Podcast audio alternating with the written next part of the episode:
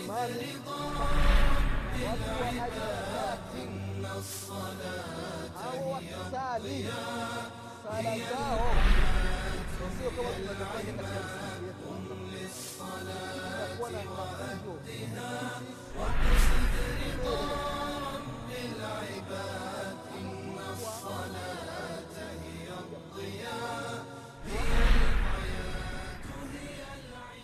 بسم الله الرحمن الرحيم الحمد لله رب العالمين الرحمن الرحيم مالك يوم الدين اياك نعبد واياك نستعين اهدنا الصراط المستقيم صراط الذين انعمت عليهم من النبيين والصديقين والشهداء والصالحين غير المغضوب عليهم ولا الضالين واشهد ان لا اله الا الله وحده لا شريك له واشهد ان محمدا عبده ورسوله اما بعد اخواني في الله اوصيكم ونفسي بتقوى الله فقد فاز المتقون ndugu zangu katika iman baada ya kumshukuru allah subhanahu wa taala na kumtakia rehma na amani kiongozi wetu nabii muhammadin salllahu alaihi wasallam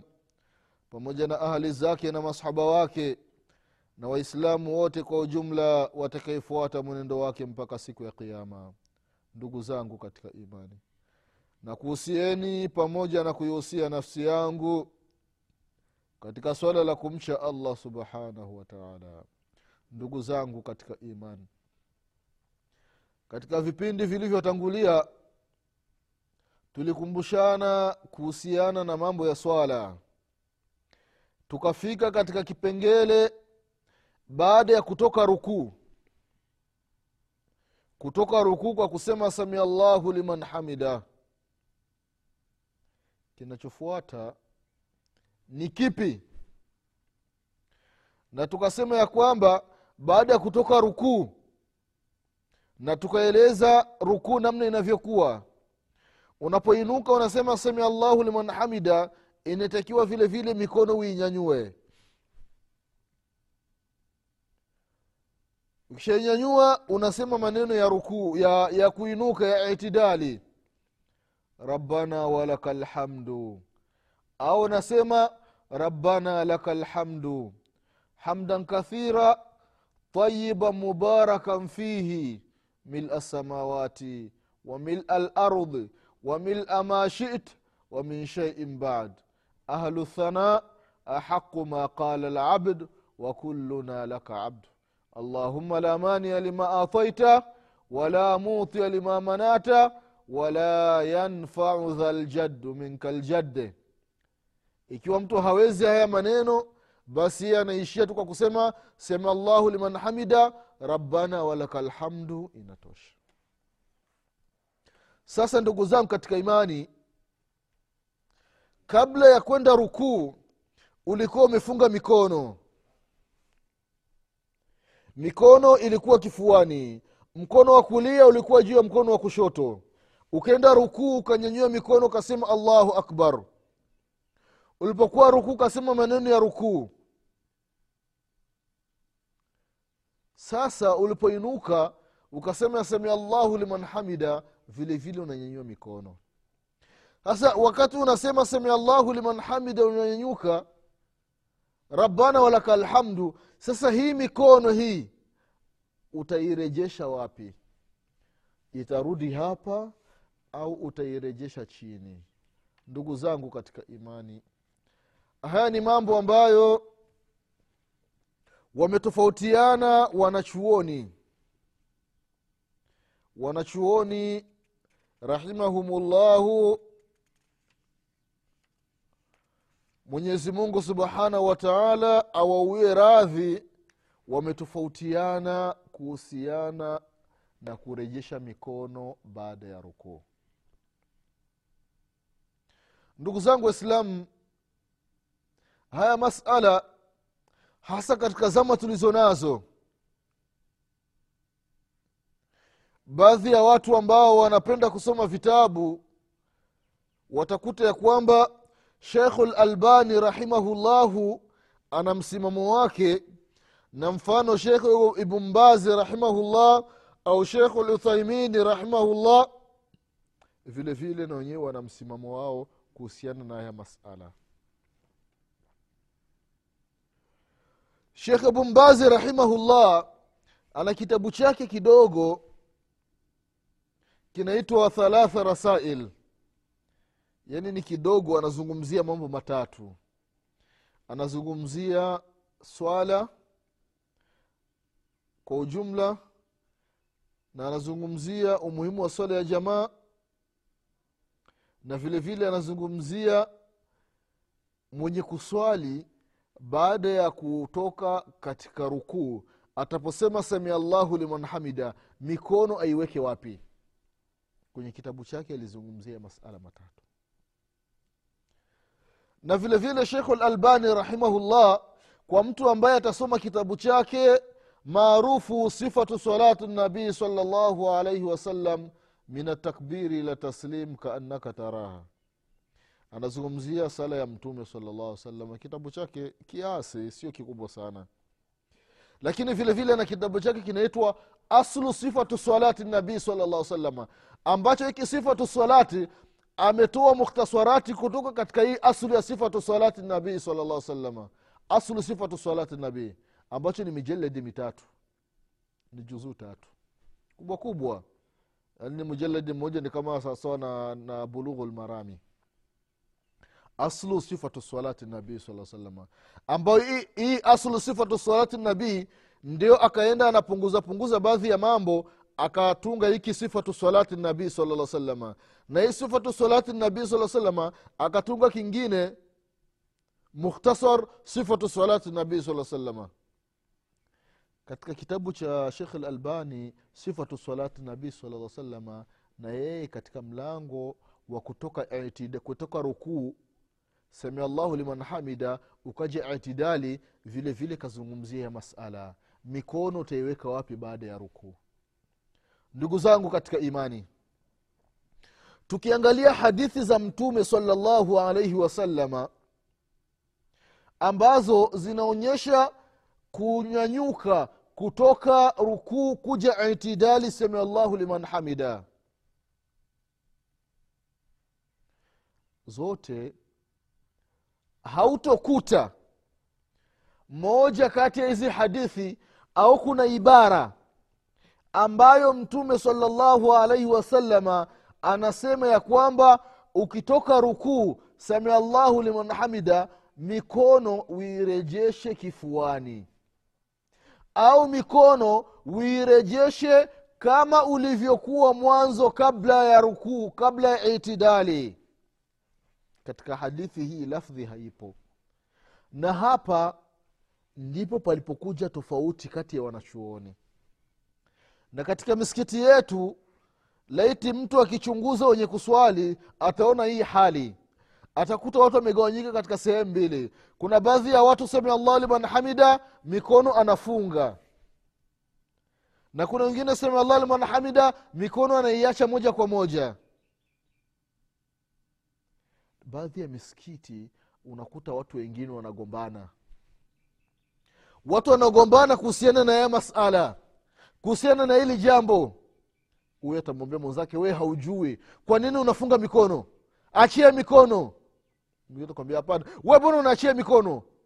Funga mikono. Unakuta watu wanazozana kuhusiana na hii masala. Ndugu zangu katika imani haya sio masala ya kuzozana wanachuoni wakubwa wametofautiana kuhusiana na haya masala. Lakini hakuna hata mmoja amemtukana mwingine. Kila mmoja anaheshimu raia mwingine. Tofauti imekuja vipi? Ni namna ya kufahamu hadithi za mtume muhammadin salllahu alaihi wasalama ndio tofauti imekuja hapo. Ukiangalia hadithi za kufunga swala. Anasema mtume salllahu alaihi wasalama hadithi ndefu nazungumzia masala ya sala. Kisha akasema utapoinuka kutoka rukuu ukasema samia llahu liman hamida. Anasema mtume sala salama kila kiungo kirejee sehemu yake. Kwa maana namna gani mtu anatakiwa atulie katika katika itidali mpaka kila kiungo kirejesa sehemu yake. Sasa sehemu ya mikono ni wapi? Ndio wengine samia llahu liman hamida mikono wanarejesha kifuani. Wakachukulia kwamba kurejea sehemu yake ni nam, kabla ya, ya, ya rukuu ulikuwa wapi mikono ulikuwa umeifunga. Kwa hiyo wakati wa rukuu itabidi baada ya rukuu itabidi nirejeshe ilipokuwa. Mgine akasema hapana sehemu yake ni chini. Mikono mtu anaiachia chini. Kwa hiyo ndugu zangu katika imani shekh lalbani rahimahullahu katika kitabu chake sifatu salati nabii salllahu alaihi wasalama alipokuwa akiyazungumzia ya masala akafikia akasema ya kwamba mtu akirejesha mikono kifuani baada ya rukuu huyu anafanya bidaa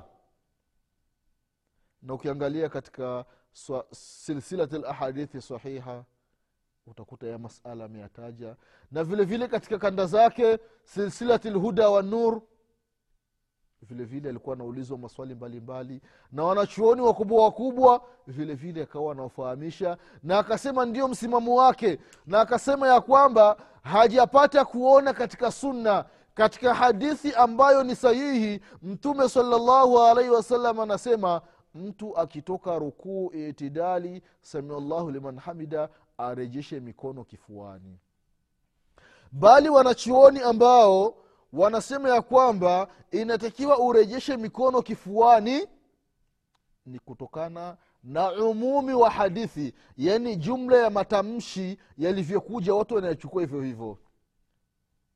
Mfano hadithi inasema alikuwa mtume salllahu alaihi wasalama anaposimama katika sala anaweka mkono wake wa kulia juu ya mkono wake wa kushoto anafunga kwa hiyo na samia llahu liman hamida rabbana walaka lhamdu hiki ni kisimamo ni itidali ni kisimamo.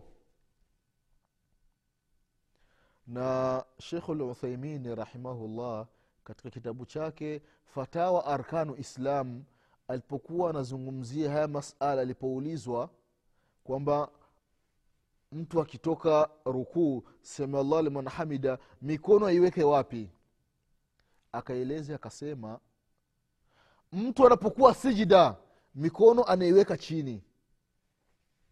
Huko sijida mikono unaiweka chini. Ukitoka katika sijida mikono unaiweka kwenye magoti au unaiweka kwenye mapaja kama ilivyopokelewa katika suna na kama tutavyokuja kuona mbele. Na ukiwa katika rukuu mikono unaiweka kwenye magoti au mafuti. Inabaki sehemu moja mtu ukiwa umesimama mikono unaiweka wapi? Akasema mikono unaiweka kifuani.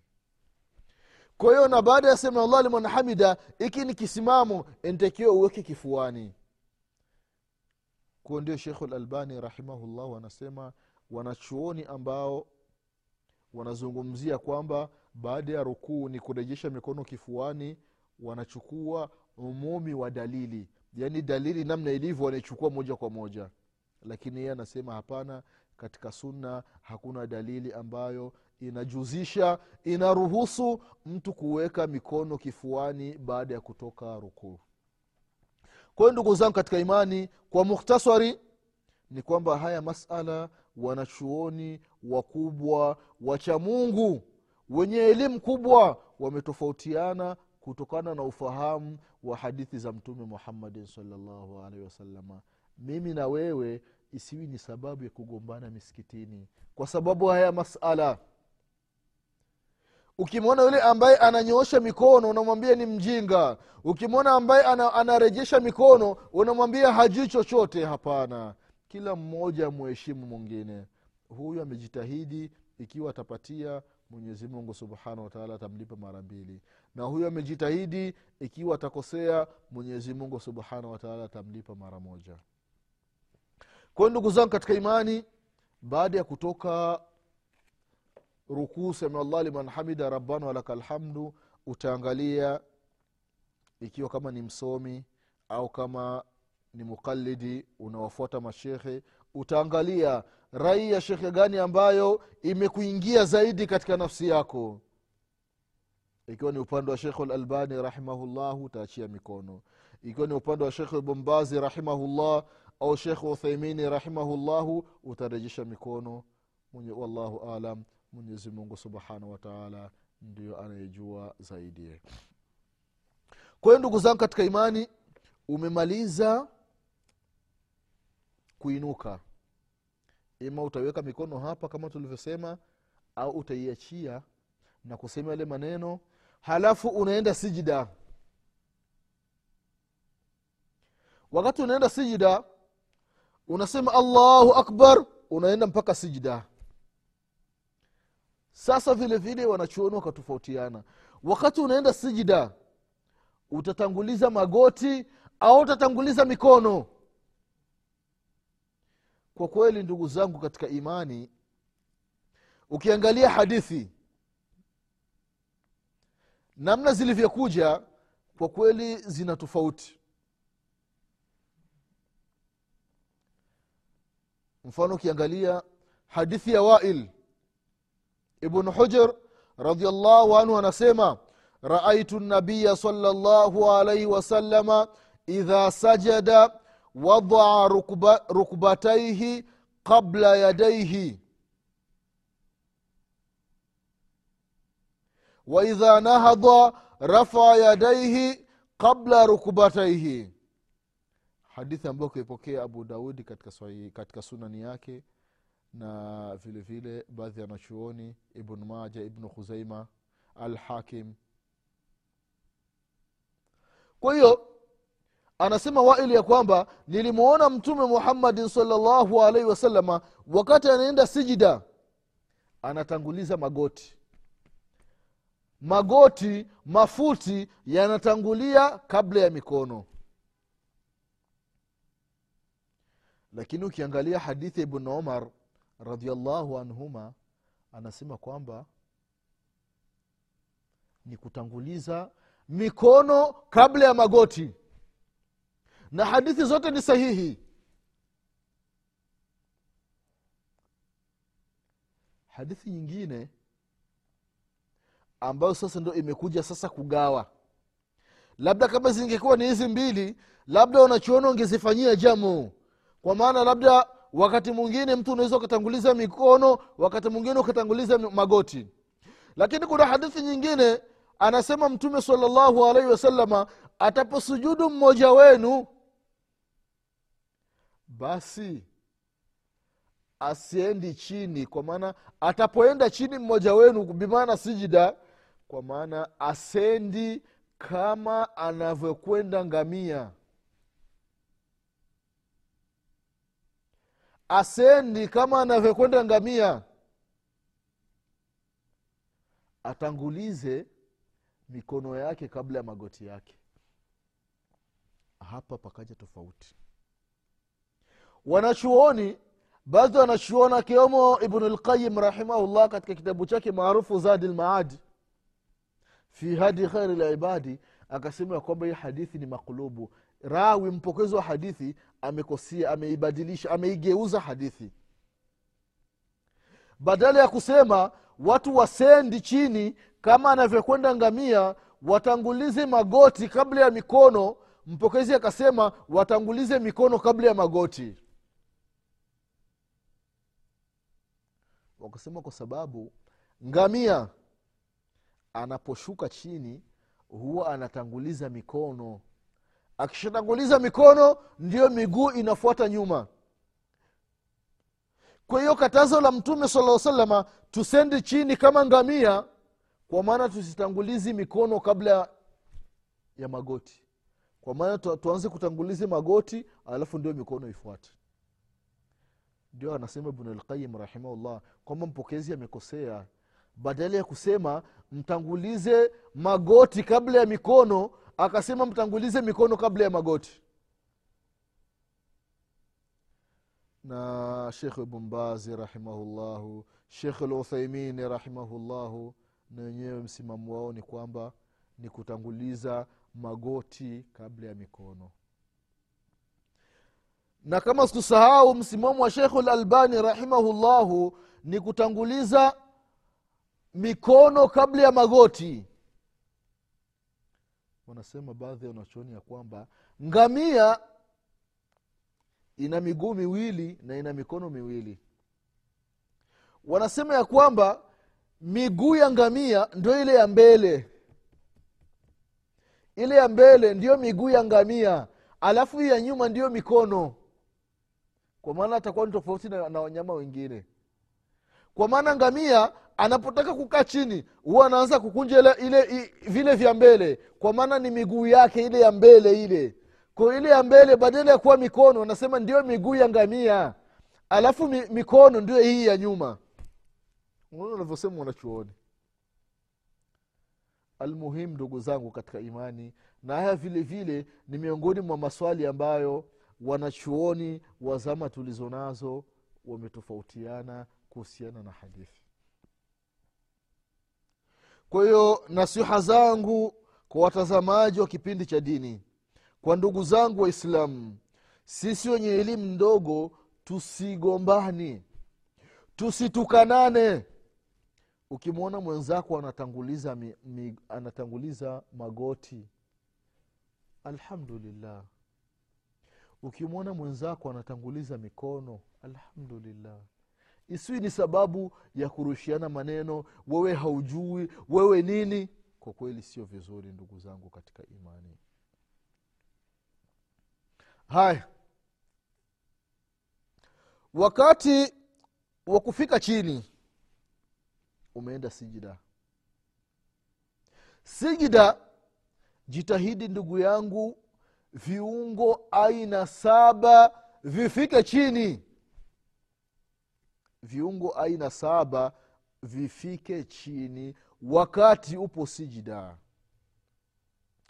anasema mtume muhammadin salllahu alaihi wasalama katika hadithi ya abdullahi ibn abasi radiallahu anhuma ana nabiya salllahu alaihi wasalama qal umirtu an asjuda ala sabati adhum على الجبهة وأشار بيده على أنفه واليدين والركبتين وأطراف القدمين ولا نكف الثوب ولا شعرا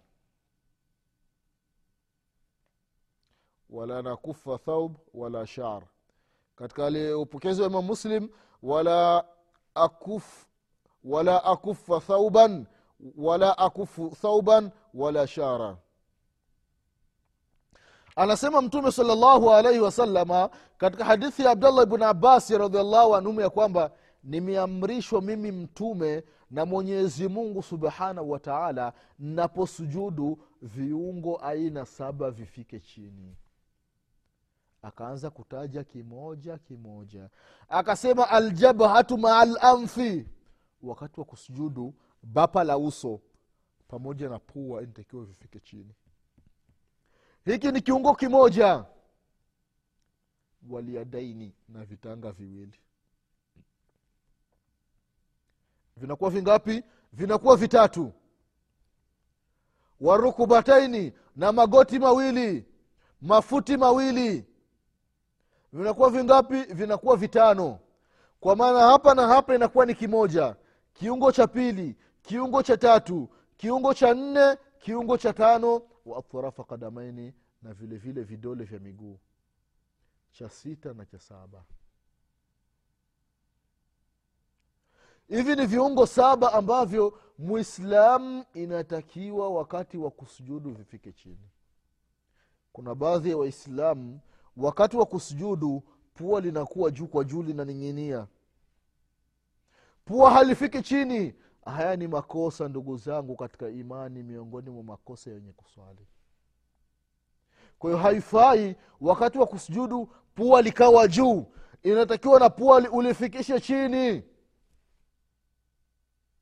Katika hadithi nyingine anasema mtume salallahu alaihi wasalama hana swala hana swala mtu ambaye wakati wa kusujudu pua lake halifiki chini kwa hiyo allah allah ndugu zangu katika imani wakati wa kuswali tujitahidi tujitahidi pua tuzifikishe pua zifike chini. Mapua yetu tuyafikishe chini. Kama alivyosema mtume muhammadin salallahu alaihi wasalama ndugu zangu katika imani.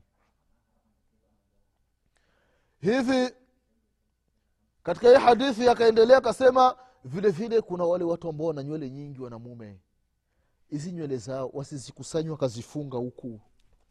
Kama wanawake wanavyofanya ni makosa kwa wanamume au mtu unasali umekunja nguo. Ni makosa. Ikiwa umefunga nguo wakati wa kutawadha. Ukimaliza kutawadha unairejesha.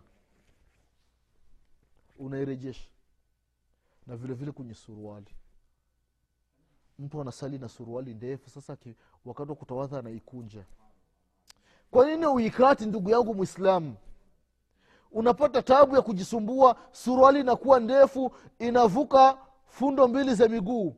Kwa wanamume ni makosa ni haramu ni miongoni mwa madhambi makubwa mwanamume kuvaa nguo ndefu ambayo inavuka fundo mbili za miguu kwayo ndugu zangu katika imani hivi ni viungo saba ambavyo amevisema mtume wetu muhammadin salllahu alaihi wasalama wakati wa kusujudu vifike chini. Sasa umesujudu usemi maneno gani? Wakati wa kusujudu unasema subhana rabi alala subhana rabi alala subhana rabi lala ukaishia hapo ukasema subhana rabi lala wabihamdi subhana rabi lala wabihamdi au ukaendelea maneno mengine sub, subuh, allahuma bihamdika subuhu lqudusu rabu lmalaikati waruhu mara tatu au zaidi inategemea na imamu hivi ndivyo alivyotufundisha mtume wetu muhammadin salllahu alaihi wasalama ndugu zangu katika imani kwa leo tutaishia hapa. Mwenyezi mungu subhanahu wataala akipenda katika vipindi vya mbele tutaendelea kukumbushana zaidi na zaidi. Kwa haya machache mwenyezi mungu subhanahu wataala atupe kila la kheri mwenyezi mungu atuepushe na kila shari mwenyezi mungu atujalie tuwe tunasali kama alivyosali mtume muhammadin salllahu alaihi wasalama kwa haya machache ninasema subhanaka allahuma bihamdik ashhadu an la ilaha illa anta astaghfiruka waatubu ilaik subhana rabbika rabi lizati ama yasifun wasalamun ala lmursalina والحمد لله رب العالمين. والسلام عليكم ورحمة الله وبركاته. للصلاة وأدها واقصد رضا العباد إن الصلاة هي الضياء